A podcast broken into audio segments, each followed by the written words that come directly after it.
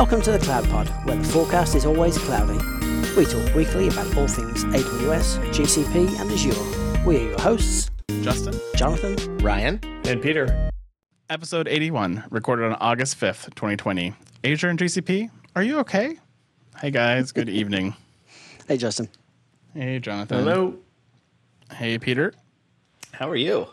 Uh, you know, it's a uh, Thursday. It's been an interesting day in the day job world. Uh, you know, very unique day. so that's uh, what we'll deal with. But uh, it's been a, a sort of busy week in cloud too. So we'll uh, we'll jump right into it with uh, earnings as our favorite earnings season sound effect plays. Uh, last week we talked about Microsoft. Uh, they had their earnings there a little bit early, uh, you know, because they thought they wanted to get ahead of Alphabet and Amazon. So Alphabet was first up, uh, reporting a revenue drop in Q2 2020, the first time in the 16 years that they've been a public company, uh, led of course by declining advertised revenue due to COVID. Wah wah. Uh, revenue was only 38.3 billion, down two percent from the prior year. Uh, 66% of the revenues come from search and YouTube ads, and 12% of the ads sold on partner properties, while 8% of the revenue comes from the cloud business and 14% from the Android mobile app store. Uh, quarterly profit was 6.96 billion. So again, I guess that two percent miss, we're going to just cry our way through the tears with dollar bills at Google. uh, Google Cloud saw a 52 percent year-over-year increase, uh, showing revenue growth is starting to slow down for them as well during COVID, which I think is just a factor that everyone is either so busy keeping their systems running because they're doing really well in COVID in the retail space, or they're you know laying people off and, and dealing with the sacrifices of COVID and I think it's these numbers are a little bit weird in all the cloud providers because they're they're struggling with interesting macroeconomic factors. Uh, Google Cloud generated three billion in revenues, uh, which is a 43% increase from 2.1 billion posted in the same period last year. Uh, Google Cloud was apparently one of the few bright spots in their earnings. Wow, that is that is a monumental signal, though, that pretty soon these big uh, technology companies are going to be considered less growth companies and a little bit more cyclical. We'll see what happens to their PE ratios. Yeah, we'll be curious to see what happens. And you know, Facebook also took a pretty bad bloodbath with ad revenue down for them as well. So uh, there's you know all these doom and gloom stories of that the ad supported revenue model is dead, and I'm like, well, it's a bit of a stretch. It's just mature. no, it's yeah, it's mature. Well, and it's interesting. Airbnb is actually running some pretty big experiments about reducing their um, advertising spend because, of course, they've their revenues have been just absolutely butchered uh, in COVID. So they've actually are seeing how they can survive without rad revenue. And I think Airbnb has a brand that you know supports that that pretense that you don't need marketing at the same level. So we'll see what the maybe this is the time for a reset in this crazy marketing spend we've been seeing for years. Yeah, yet another reset of how we normally go about our lives because of COVID. It's interesting. Yep. Just one Which, more. as an advertiser, I would like because that would mean that the cost per uh, lead for some of these things could come down. I mean, I would I would prefer people still pay the podcast rates that we charge for ads. Absolutely. So I mean, I don't think we're that expensive. I think our ads are very reasonably priced uh, for the audience that we have and the and the, the direct access to cloud professionals like you out there in the world. And so you know we, we support ourselves with ad revenue here at the Cloud Pod. So we don't want to go down too much. So no, not too much. Just enough. not just too much, right just a little bit, just a little bit is right fine. amount. A little bit. Two percent isn't much, though, is it really? Given given that this quarter has been entirely covered by COVID disaster after disaster, two percent is not a lot. I- I feel like in that first quarter, though, you're, you're dealing with a lot of companies who are in that mad rush to cloud still, the ones who do need it. And so I, I'm curious really what this next quarter shows in earnings, uh, because that'll be the real tell. Because if you're either dying because of COVID or you're doing so well because of COVID, do you have time to start a brand new cloud migration project? Probably not. So that's where that's what'll be interesting to see. Yeah, and I think a lot of it too is even if even if it hasn't affected you at all, it's like, man, maybe we should just wait and see what's going to happen here. Is this 2000 end of 2007 again, where we all thought we were out of the woods, and then 2009 showed up? Right. Right. All right. Well, Amazon was uh, next up reporting revenues of uh, 88.9 billion in Q2 2020 revenue. Amazon uh, revenue uh, was basically up 40 percent uh, for net income of 5.2 billion on that money brought in. North American sales were up 43 percent, and international was up by 38 percent. Of course, that's because retail is booming, especially e-commerce retail in the world of COVID. So that is expected on the Amazon side. Uh, but Amazon uh, Web Services was a little bit of a different story. Uh, they saw their growth fall below 29% for the first time uh, since they started breaking out the AWS numbers. Uh, AWS is $43 billion annualized run rate business uh, off of this current quarter, up nearly 10 billion in run rate in the last 12 months. They pointed out in the earnings, though. Um, so there you go. Uh, interesting drop in world for Amazon Web Services, which it's hard to make those big numbers multiply multiple times, and so we're seeing that continue to happen. Yeah, but the other thing is look at compare compare AWS's revenue, which you know, just IT outsourcing effectively business that didn't exist a little while ago, to IBM's aggregate revenue, and That's true. it's more than half of IBM's aggregate revenue. So it's pretty amazing what they've done in the industry. Yeah. Well, you know, IBM keeps telling us that they're going to win in, you know, the second inning of cloud. So, whatever their whatever their quote was. well, we have a we have a COVID update for you guys this week. Uh, Google Cloud and Harvard Global Health have collaborated on a new COVID nineteen forecasting model. Uh, this apparently uses the AI Auto ML technology of Google to produce this COVID nineteen data with public forecasts, and now is available all to you in the BigQuery interface or downloadable as a CSV to go use it in SageMaker uh, as well as available with their Data Studio dashboard and part of the National Response Portal. Uh, this is all built with a robust uh, foundation uh, combined with AI and uh, Google's strong ethics background in AI modeling. Uh, so that is available to you in the public data set if you're interested in mining that data for COVID. If only they would announce this on the in the keynote for the first week. If only they had done that for you. if only they had done that for you. Oh, that's great. I want to try this. You know, every single site I go to, I feel like they're shaping the specific COVID statistics they give me based on what they want me to believe, and I'm just like, I just want all of them. So, give me all the data. Could be interesting. Yeah. There's actually uh, the one I follow the most is actually on Twitter. There's a COVID uh, chart. I'll retweet it uh, sometime. But you know, they basically post every day the current number of tests, current number of deaths, current number of active, you know, active positive tests, and it's been pretty reliable. They're aggregating a bunch of the monthly state data, so it's been uh, what I'm kind of following. In addition to John Hopkins, who we supported uh, here on the show as well. Yeah, I played around with it a little bit. I think that the trick is you have to make so many assumptions to get anything usable. As far as like getting data, vi- you know, if you're trying to visualize it or answer a kind of question with with any kind of query, and so those assumptions are what color I think individual sites depending on what they want. You know, it's, it's hard. Information bias is easy to get into very quickly, and so you have to be a bit careful. Is, is one of the assumptions like a little checkbox whether or not you believe it's just a little flu? yeah. What's the model do when you yeah you submit that? Just a little flu. Just do. it'll be fine. Uh, well, you know, if you guys wanted to hang out with us here at the Cloud Pod, uh, or come ask us technical questions and try to tap into Jonathan's really smart brain on cloud, or Ryan's really great brain on containers, uh, or just my my lack of information that I can provide to you, but I can try. Uh, you know, we have a Slack channel, and uh, one of our Slack people uh, mentioned to me the other day. He's like, "You should really mention the beginning of the show." And so I didn't mention the very beginning because that just felt a little spammy, and you just fast forward. So right before the Amazon section, I'm mentioning that we have a Slack channel that's available on the CloudPod.net that you can come join and chat with your co-hosts here, ask us questions. We'll help you uh, try to answer your Terraform th- challenges, anything like that, uh, as kind of a nice community outreach uh, capability for you, which we'll talk about a little bit further as well. But uh, that's definitely out there and available for you. And go sign up on the website today, as well as uh, if you want to get our newsletter, that's there too. Yep, free advice, all your money back. Yeah, exactly. Get what you We do not, uh, we do not, we're not liable for advice given in the CloudPod uh, Slack channel, just to be clear. All right, moving on to Amazon. Uh, apparently, they've extended guard duty to protect your S3 buckets. Uh, anomaly and threat detection for S3 activities has been available to you in Macie since the beginning, uh, but now it has been enhanced and reduced in cost by 80% as part of the Amazon Guard Duty package. Uh, guard duty threat detection coverage beyond workloads and AWS accounts is to allow you to protect your data stored in S3. And this allows you to continuously monitor and profile that S3 data access events, uh, usually referred to as data plane operations, as well as S3 configurations in the control plane API to detect suspicious activity such as requests coming from an unusual geolocation uh, or disabling of a preventive control such as S3 block public access or API call patterns consistent with an attempted uh, exploit that they are aware of. Uh, this is all available to you right inside the Guard Duty console and can be enabled with a simple checkbox, uh, which is pretty great. This is for uh, th- uh, free for the first 30 days, even if you're already using Guard Duty. And then after that, it'll charge you money. But that first 30, 30 days, you'll have an idea what it'll cost you.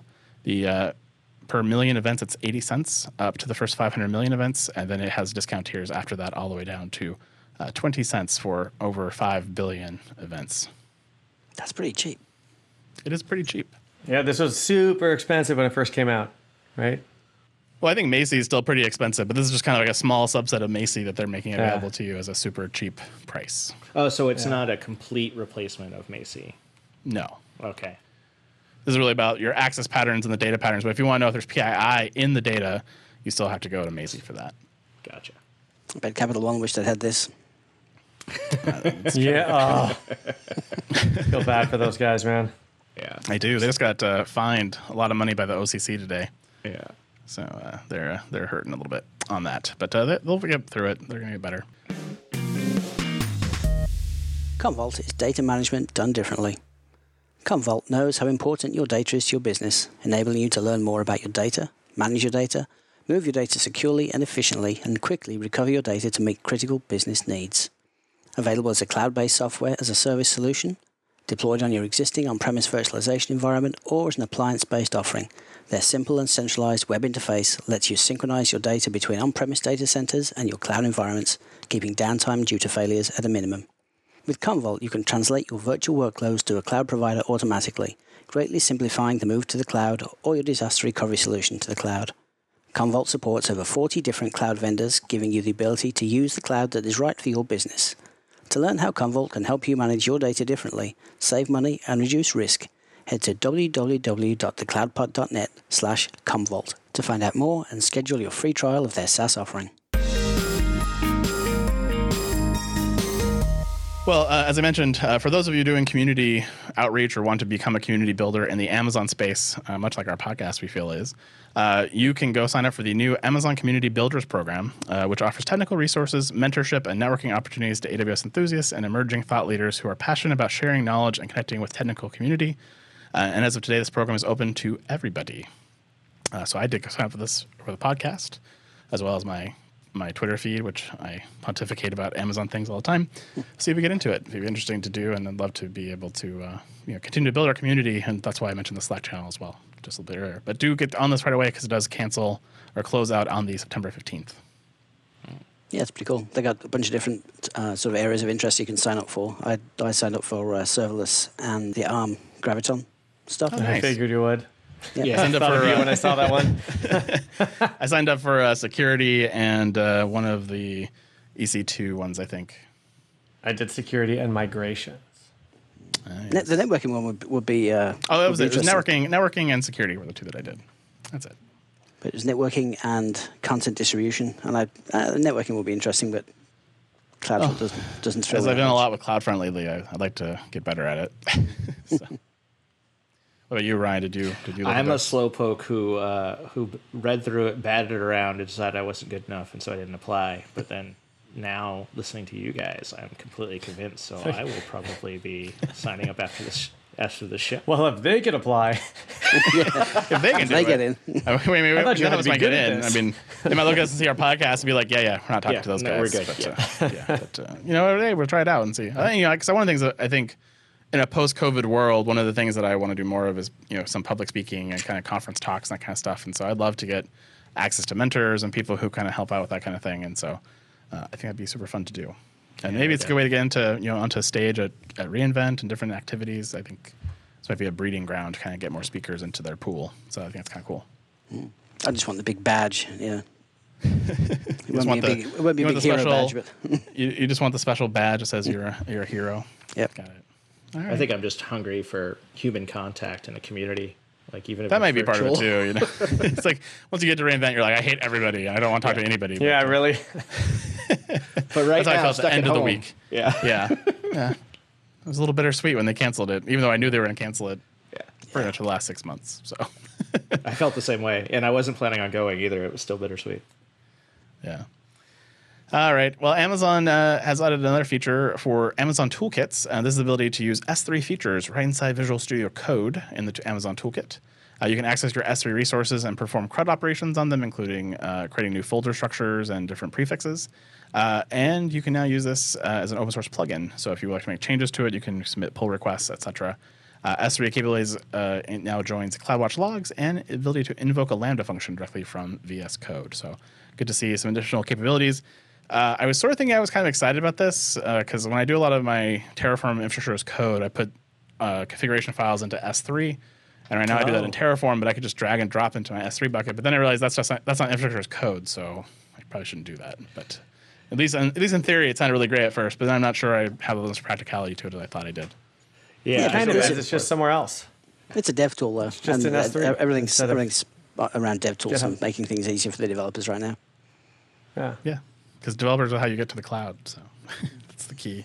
Yeah. Make their lives easier, they'll get there faster, and then Amazon can charge you more money for that data in S3. It's just the patterns. Like I want, you know, more deployment patterns where you're not directly accessing the data and there's a promotion process. But, you know, on the other hand, like I've had to make an update to, you know, an object in an S3 and this is so easy. It's nice. Yeah. Folder structures, though. Somebody's turning in there. Well, if he's dead, won't be turning in his grave.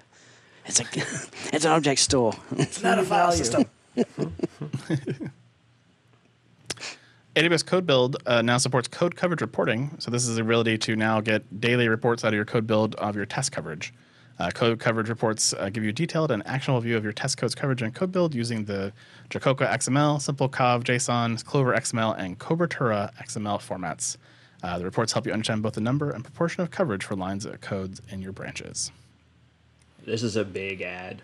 Um, this is one of the areas where code build has really, you know, suffered behind, uh, you know, some of the more mature tools with with advertising, you know, with that being able to visualize this, and so like for smaller companies or for maybe even for larger companies, you know, it's starting it's be, starting to become a more real option.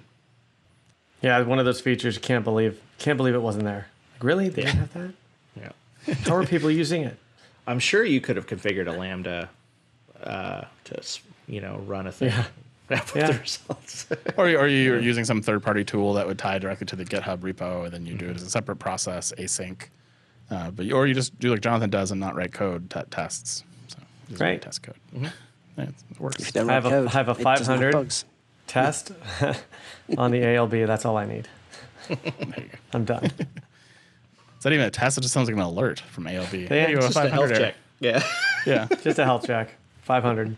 Uh, Security Hub is launching uh, seven new automated security tools, uh, or security controls, sorry, for AWS foundational security best practices and 12 new controls for PCI DSS. Uh, I will not tell you about the PCI DSS ones because they did not tell me what they were. They just said two new two new controls for EC2, and I'm like, great, thank you very much for that, Amazon. But they're amazing. But they're they are. great. You really need them. They're best tools, best controls. But the new uh, seven new ones I can tell you about. Uh, so the first one is uh, if your Amazon S3 bucket requires requests to use SSL or not.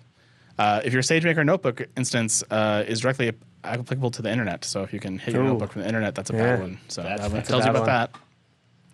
Uh, AWS Database Migration Service replication instances uh, should not be public, and so it'll tell you if you've made that terrible choice. Although I don't necessarily know how you replicate your database with database migration service without it being public if you don't have VPN in place. So I, I hear them, but I also see there are some use cases potentially. There are use cases for certain. But maybe Sure. maybe maybe by public I mean it's not zero zero zero access. It's at least restricted to an IP. So But this is just a visualization tool as well. Like if you if you're willing to accept the risk, that's fine. But this is just Sure, all about yeah. exposing the risk. yeah, if this is your best practices, you know, and someone's like, you're not following the best practices," you know, you could, you could kind of upset about that. Uh, the next one is uh, Amazon EC2 instances should have an associated compliance status of compliant from SSM. This, is this assumes, of course, that you have SSM rules, so just minor minor requirements. Uh, AWS auto scaling groups associated with the load balancer should use load balancer health checks, which I, I didn't know you couldn't not use health checks, but sure, okay. Well, no, you could use EC2 health checks. oh, You oh, can that's true. actually configure it. It's not default, but I think Yeah, sure. Uh, stopped EC2 instances should be removed after a specific ti- time period, um, which, depending if it's being used for DR or not, is valid or not valid. One on minute. use case. One minute. And then the last one is Amazon VPC flow logging should be enabled in VPC, which is the fast path to spending a lot of money in S3 buckets. exactly. Make sure you set up a, you know, I noticed they didn't have one for set up a Glacier policy for your VPC flow log bucket, but that would be yeah, they, they, good. they don't have the cost optimized ones, just the just the Yeah. security ones. just the security ones. That's what we should do. We should create a new framework. The cost optimization framework, Yeah, that'd be kind of cool, actually. public enemy number one. Cost optimization framework. Mm. Kafka. We, can we call it coffee instead? Kafka doesn't uh, like coffee. Ooh, but- coffee. yes. I like coffee. We're finding you finding you a coffee at a time in savings. Ooh, that's a tagline. There you go. We just brainstormed this out. Yeah, Let's All go right, the rest then- of the show. yeah. off to the coding chat, to the whiteboard. Yeah. Uh, Reviewer now has a full repository analysis support. Uh, CodeGuru developer tool powered by ML provides intelligent recommendations for improving code quality, identifying an application, and identifying an application's most expensive lines of code.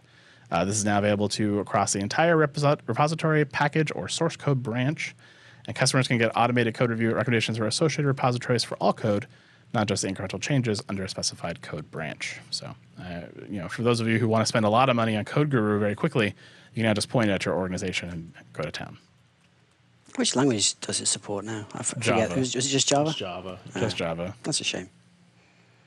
Hopefully, they'll support Python soon, Golang, or anything other than Java.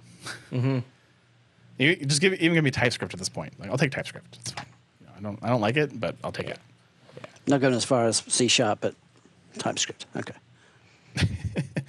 C sharp's a road too far, Jonathan. Let's let's be realistic. Hey everyone, Jonathan here. I just wanted to take a minute to thank the cloud consulting gurus at Foghorn for helping make the Cloud Pod possible. These folks truly get it. Cloud consulting experts since 2008, they are premier tier partners with AWS, Google Cloud Platform Silver, and Microsoft Azure partners. From multi cloud to containers to moving full production workloads to the cloud under the tightest compliance, Foghorn's team of full stack cloud engineers have been there, done that, gotten the t shirt, and are ready to share their experience with you. If you're in the market for some talent to supplement your team, visit www.fogops.io slash thecloudpod. www.fogops.io slash thecloudpod. Foghorn, the promise of cloud delivered.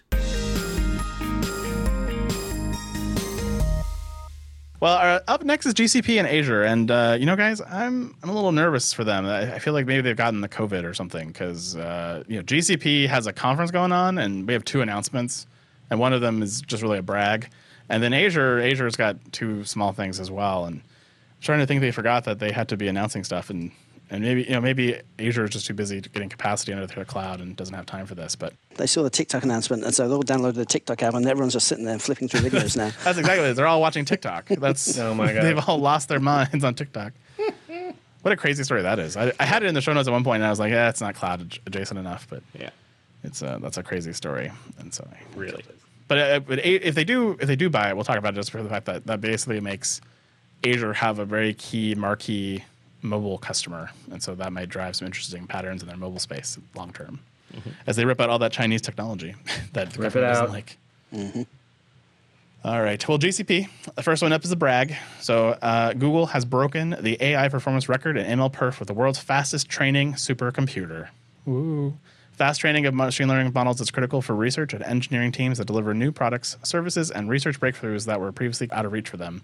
The latest ML Perf benchmarks demonstrate that Google has built the world's fastest machine learning training supercomputer.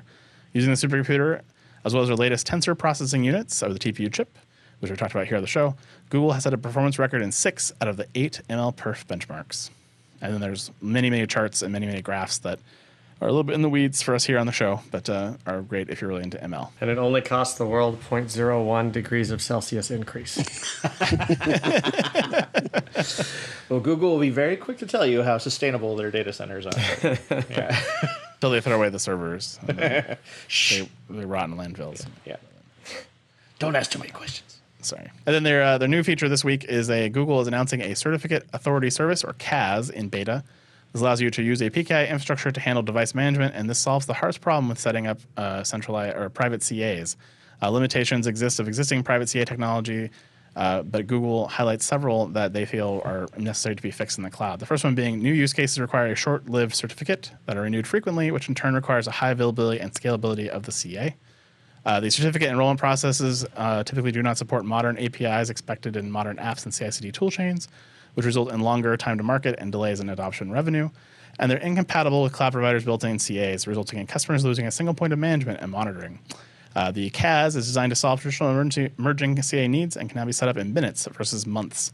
Uh, some of the features for the new CAS service include the ability to store your private keys in Cloud HSM in FIPS 140-2 Level 3 validated HSMs, obtain logs and visibility and audit controls, define granular access control, scaling with confidence knowing that the service supports up to 25 queries per second per instance, and allows you to bring your own root certificate. Cool. Yeah, I can't agree more with their announcement on why this is needed. I just hope that it doesn't cost an arm and a leg like Amazon's offering does. Exactly. That's the first thing I did. Yeah. Did it, what, what did you find on the pricing? I meant to look, look it up, but I forgot. Pricing's not available. It, it's free right now. But it will be defined on GA. Oh, that's right. It's in beta. Yeah, it's in beta. So when they throw the SLA on top of it, they'll say, "Oh, it's going to charge. We're going to charge you bajillions of dollars." But I just built my whole infrastructure on top of it. Well, too late. You know, that's why you don't use beta services from Google. That's right. Don't bite. Not yet. Not yet. Not until you know the pricing. Sorry. Okay, that's it for Google. You know, again, they have a conference going on. I don't know if you knew this, but that's it for Google. Yeah. Uh, and then Azure Crickets. has a couple a couple changes that would normally have just made it to the lightning round, but uh, are here uh, because this is what I have for them. Nothing Felt sorry for them. Yeah. the uh, the first one is there's some billing changes uh, in Azure bandwidth. So uh, previously, if you were routing traffic around the Azure network, uh, you would get one bill, uh, one line item for the region that basically said uh, Azure bandwidth. Apparently, they said that is not good enough, and so now they're going to billing in the database or in the report a source and destination model with increased granularity of inter-region billing data, so you can see that if region A is talking to region B, uh, you can see that bill cut out directly. Uh, it doesn't, of course, tell you anything about protocols or ports or any of that kind of stuff, but uh, this will be rolling out in September. Uh, which, if you have automation on your Azure bill to process it with machine learning or some AI type of technology, this will break that. So go get that fixed. This is a, a good opportunity for them to now use this technology to also break out their new network uh, bandwidth offering, the premium bandwidth offering. And then the ultra premium. Ultra Yeah. premium. I'd, I'd, I'd really like just to see a, a per instance metric for network use. It, I mean, it's obviously measured at the at the instance level, so why not report on Yeah. it the same way? It would be mean- really useful for finding for finding you know misbehaving servers or But I mean, typically in most clouds, you don't pay for you know inner inner AZ or inner subnet you know traffic unless it's traversing that mm-hmm. side. So if you're recording it, you're not using all of it for billing. Do you end up actually end up with two different numbers? One that was a billing bandwidth versus a non-billed bandwidth. And would you really want like thousands of metrics in your bill for like you know sixty seven cents of health checks or you know whatever it is? why know, not? Per It's already it's already ten billion line items. Yes, What's, what's I another want ten? it bi- even what's another ten billion line items? sixteen dollars to process. That's what it is. And then the last uh, Azure announcement is the Azure Monitor community repo is now available to you, which provides a collaborative space for where community members to share and explore Azure Monitor artifacts such as queries, workbooks, and alerts. The repo is public and can accept contributions. So if you have an amazing Azure Monitor script that you'd like to give us a pull request, uh, you can go do that and get, hopefully they'll accept it. Uh, do follow the community guidelines for that capability. But uh, if you're trying to figure out how to use Azure monitoring, there's examples for you. That was a bit of an anticlimax. Yeah. This is all they. do. This is all they. Yeah, all they announce. Like I said, I'm a little worried about both uh, Azure Yeah. and Google. I don't know, I don't know what they're up to, but they're maybe maybe COVID's getting to them. They're like, we can't we can't just ship this product. We just we, we don't want to. I don't know. Well, for Google, I sort I expect you know they're sort of trying to pace themselves, you know, you know, over the course of their conference since it's many many weeks, and maybe the last week they'll come out with like you know. I mean, I would argue that they've lost my attention at this point, though. They, If oh. they'd done you know less time with more announcements, I, I might have been interested. So I think I said it last week that I'm having a hard time, like, keeping it in the forefront of my brain where I remember to go look at at their conference. So I agree. let's move to lightning round, Peter. Elastic Load Balancing simplifies your AWS bill by introducing a new billing section. What's uh, 10 billion more lines in your bill? It's already you know 40 gigs. What do you what is, what's another you know 300 megs? AWS Fargate for Amazon ECS now supports UDP load balancing with Network Load Balancer. Because that's what I want my containers doing is not confirming packets.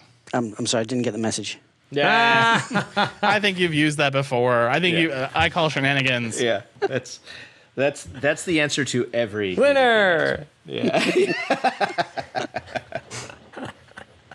AWS Deep Composer launches new learning capsule that deep dives into training an auto-regressive CNN model. which is what uh, President Trump said yesterday on the news. CNN is fake news.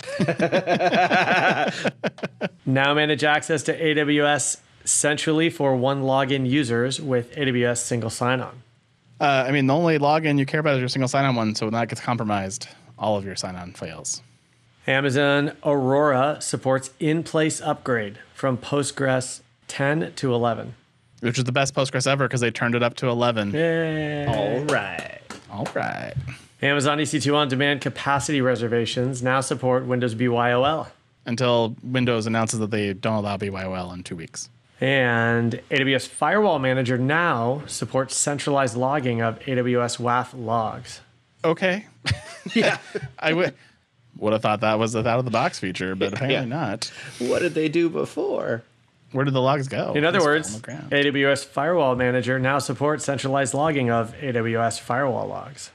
right? which I, I would have thought out of the box I would have gotten.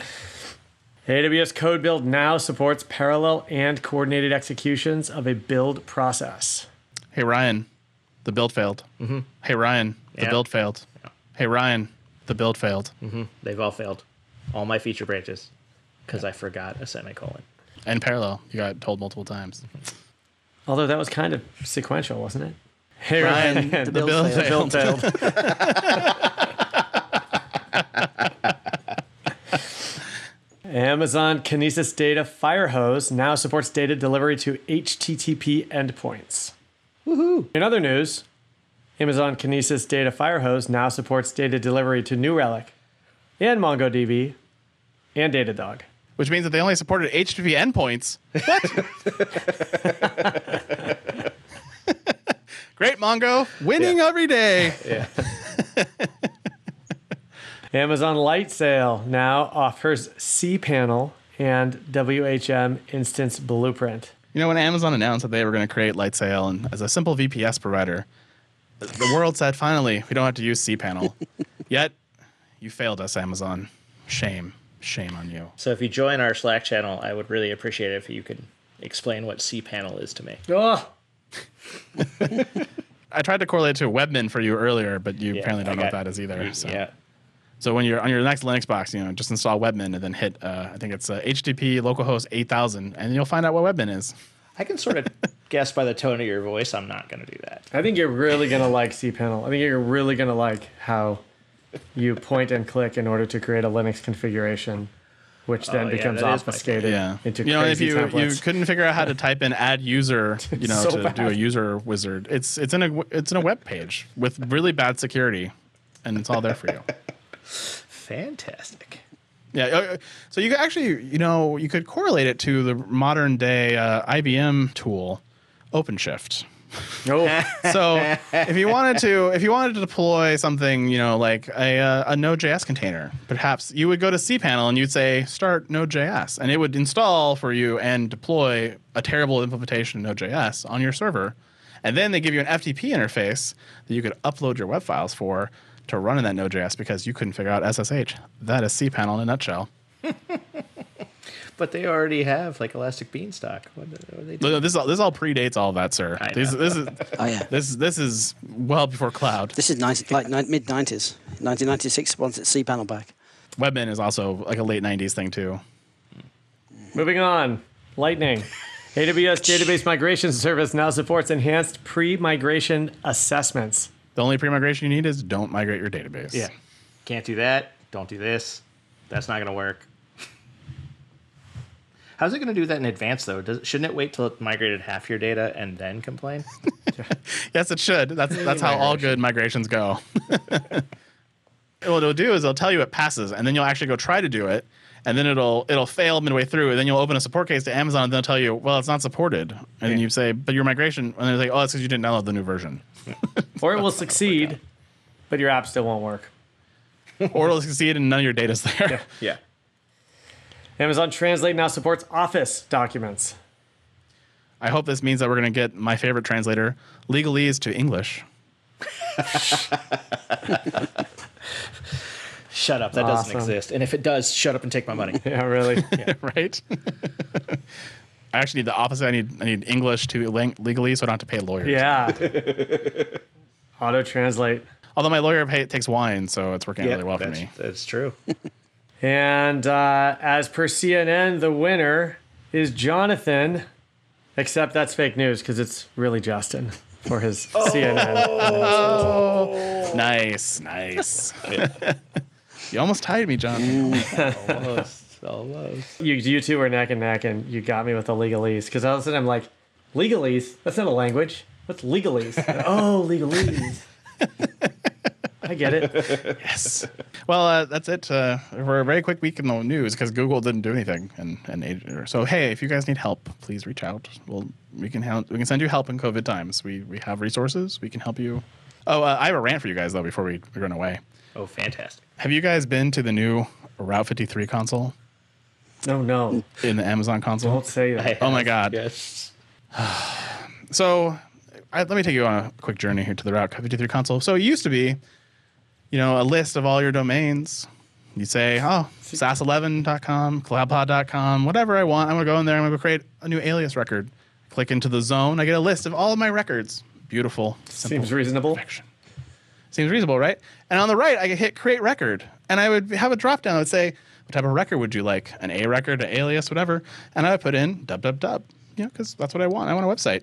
A record or alias to my F5 or to my load balancer, and I submit, and it's done. We're done. That was a total of five clicks. The new console was designed with wizards in mind Oh no. not the good wizards. So Like you go Microsoft there Bob? and Clippy. it, it's Microsoft Bob level. It is, it's rough. Let me let me tell you. The little office so you, you paperclip? want. So my my first exposure to this was. Um, I upgraded my Google Suites Enterprise uh, account, and I, so I, decided I wanted to get DKIM enabled on a bunch of my domains that I own, uh, which I have too many of them. But you know, DKIM is a thing, and so I had to go do that. Uh, and so I said, you know, Google, give me give me my record for DKIM, and I go put a text record into my Route 53 to authorize the DKIM and to start authenticating the email. This should be five seconds of work. So you get you hit the console and you see the list of. Uh, well, actually, let me, actually walk you through this. Let me. Let me log into. You know it's good if he's like, no, Oh my god, this is I'm just gonna- pure pain. I'm gonna it must it. have been. Yeah.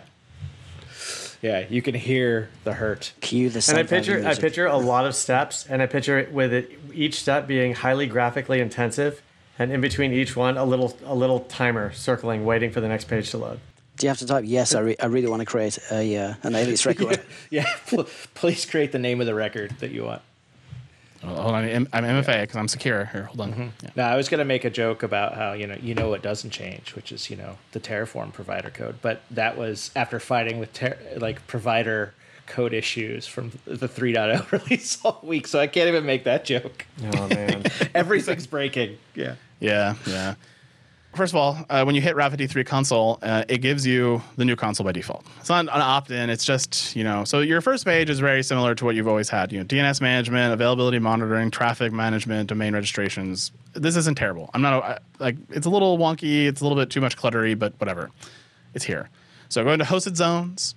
I get my I get a list of 12 hosted zones, just in a list, and there's a search here, and I, and that's all fine. So I go to my my first domain, uh, the cloudpod.net here, and I say, you know, I'd like to. I, I get I go into it, and I get this nice zone, hosted zone details. It tells me the hosted zone ID, tells me the public hosted zone and the name servers for this, and how many records I have. And then I have below that a list of all of the records, and there's a search box, which is nice because search was a bit of a challenge in the old console. But I say I want to create record, and it takes me to a whole new screen, and it tells me first choose my routing policy, and I have six boxes to choose from: a simple routing policy, a weighted routing policy, geolocation policy, a latency one, failover, and multi-value answers. And all I want is a text record. So first of all, I'm like, hmm. okay, that's a simple routed one. I But it took me it took me more seconds than I care to admit that it took to like work through this this page of words. and and they all these Route 53 logos too. Like it's it's great. So then it goes, you know, you hit next, and it comes to a new screen that says simple record re- simple routing records to add to bro, you know to the cloudpod.net, and it says I can define a simple record, and I click this box, and it brings up another window, another window, and it has record name. Well, I don't want a record name because this is a text value that's going to be at the root. So there's another box below which says value route traffic to, which is choose endpoint because of course I haven't chosen anything other than an A record. And then below that is a record type A. And I can select on that record text. So the problem is then you go up to the so you go back up to record name and you type in text or leave it blank if you're doing blank, and then value route traffic to. Excuse me, I'm doing a text record, folks. there is no value to route traffic to. So that's a weird thing. So I had to click this drop down box, and in this drop down box, it gives me IP address or another value depending on the record type, or alias to another record in this hosted zone, or a bunch of other grayed out things I can't choose. Which of those is a text record? IP address? No. None of the not- above. It's not an alias. None of oh, the so it's a or another value depending on the record type. Seriously? And then that goes back to the original box and makes a really huge text box that I can now type into, and then I can basically uh, define. I hit define simple record instead of just save, and then it gives me goes back to the configure records. Now this is where the kind of the plus is is that I can create multiple records and I can submit them as one change, which is kind of nice. But man, that was a lot of clicks just to add a simple record, and then I hit create records and it will create it. It'll take you back to the thing. So that's that's the new re- R- FD3 console, and uh, it's defaulted now on for all of my accounts at at my day job and my personal accounts. And as soon as I hit this window now, I'm hitting use the old record, and literally it went from five seconds of work to add a, a, a DKIM record to you know at least 30 seconds of me puzzled through this every time. So I don't know who designed this. I'm sure you're a very lovely human. Uh, that you've done a lot of work, uh, but usability studying would have been required, which I don't think you did, because I wouldn't have designed it this way. I'm more afraid that they did the usability study, but everyone in there was had no clue how DNS worked or was or Yeah, really. and or, or maybe they or maybe they confused the you know they did the usability study but they were supposed to be usability studying the Lightsail DNS page not the Route 53 one Yeah. because that's sort of what it feels like for me Was there a little cPanel Um, logo on this page anywhere? No. there there's no signal panel right you know that might make it better though because I've used cPanel uh, I can admit in my past lives and adding a DNS record was not as complicated as that was so I would that's an upgrade Cough, cough. there you go. Infrastructure as code. yeah. Yeah, yeah. So it just it just forces me to do like more and more Terraform work when the old console dies away. But like you know, sometimes you just want to do a quick record. I don't want to go write Terraform code. I don't want to do a Terraform plan right now. And instead, when next time I go down and sit down to modify this account, when I do my first Terraform plan, I'll say I'm going to delete all these records, and I'll be like, oh yeah, wait, I need to fix that, and then I'll fix it properly. But You could just get a, Uh, a couple little uh, CLI based update bash scripts and just do it with a command line. yeah, I could do that too. But then that still would be, it, but that's just as much work as just fixing it in the Terraform code. Yeah, the, the command line's a little clunky too. At least like the last time I tried to use it for like Because I think the command line you have to you get the there's a skeleton record you have to download and then apply the template and then reapply the skeleton as part of my commit. That's it's a little It's wonky. a little bash It is a little wonky. A little bash script. You just want you, you- Reusable. like create an A record, create a text record. This is not that hard. Like yeah, exactly. nope. So there you go. That's my that's my rant for the week. I wanted to share with you. That's I fair. bitch about this on Twitter as well because it was bad. That's fair. The SQS console's been been uh, annoying me the last couple of weeks because I've been checking regularly on the length on this, the length of these queues, and every single time I visit the page, it shows me the what's new screen instead of the list of queues. It's just I know it's only one click, but it's one click. However many times I've visited the console, I just want to see the list of queues. I can't. It's I what can't- you get. It's what you get for using s- it. It's like your punishment. I'm seeing. Yeah, I'm seeing that pattern more and more. It's not. It's very frustrating. Get me started. Well, this old curmudgeon's done for the day. I'm gonna, Good job. I'm gonna wrap this up after I complained about Route 53 console, which uh, was very pleasurable. I feel better about it now that I've Do done you? to, Do you feel- to- okay. Yeah, I do. Yeah. Then I, I look forward to you guys complaining to me about it later when you forget about this and you go stumble onto the new console and you're like, oh my god, this is awful. Oh, I did immediately after your Twitter rant. I was like, I gotta see, like, because you don't get upset, or at least to that level about like trivial things. And so I went and like, oh no, it's it's really bad. It's, Yeah, it's bad. This is Bad. All right, guys. Well, uh, that's it for this week in the cloud. Have a great week. We'll see you here next week at the Cloud Pod. See you later. Bye bye. Bye, everybody. That is the Week in Cloud. We would like to thank our sponsors, Foghorn Consulting and Commvault. Check out our website, the home of the Cloud Pod, where you can join our newsletter, Slack team, send feedback, or ask questions at thecloudpod.net, or tweet us with hashtag pound the cloud pod.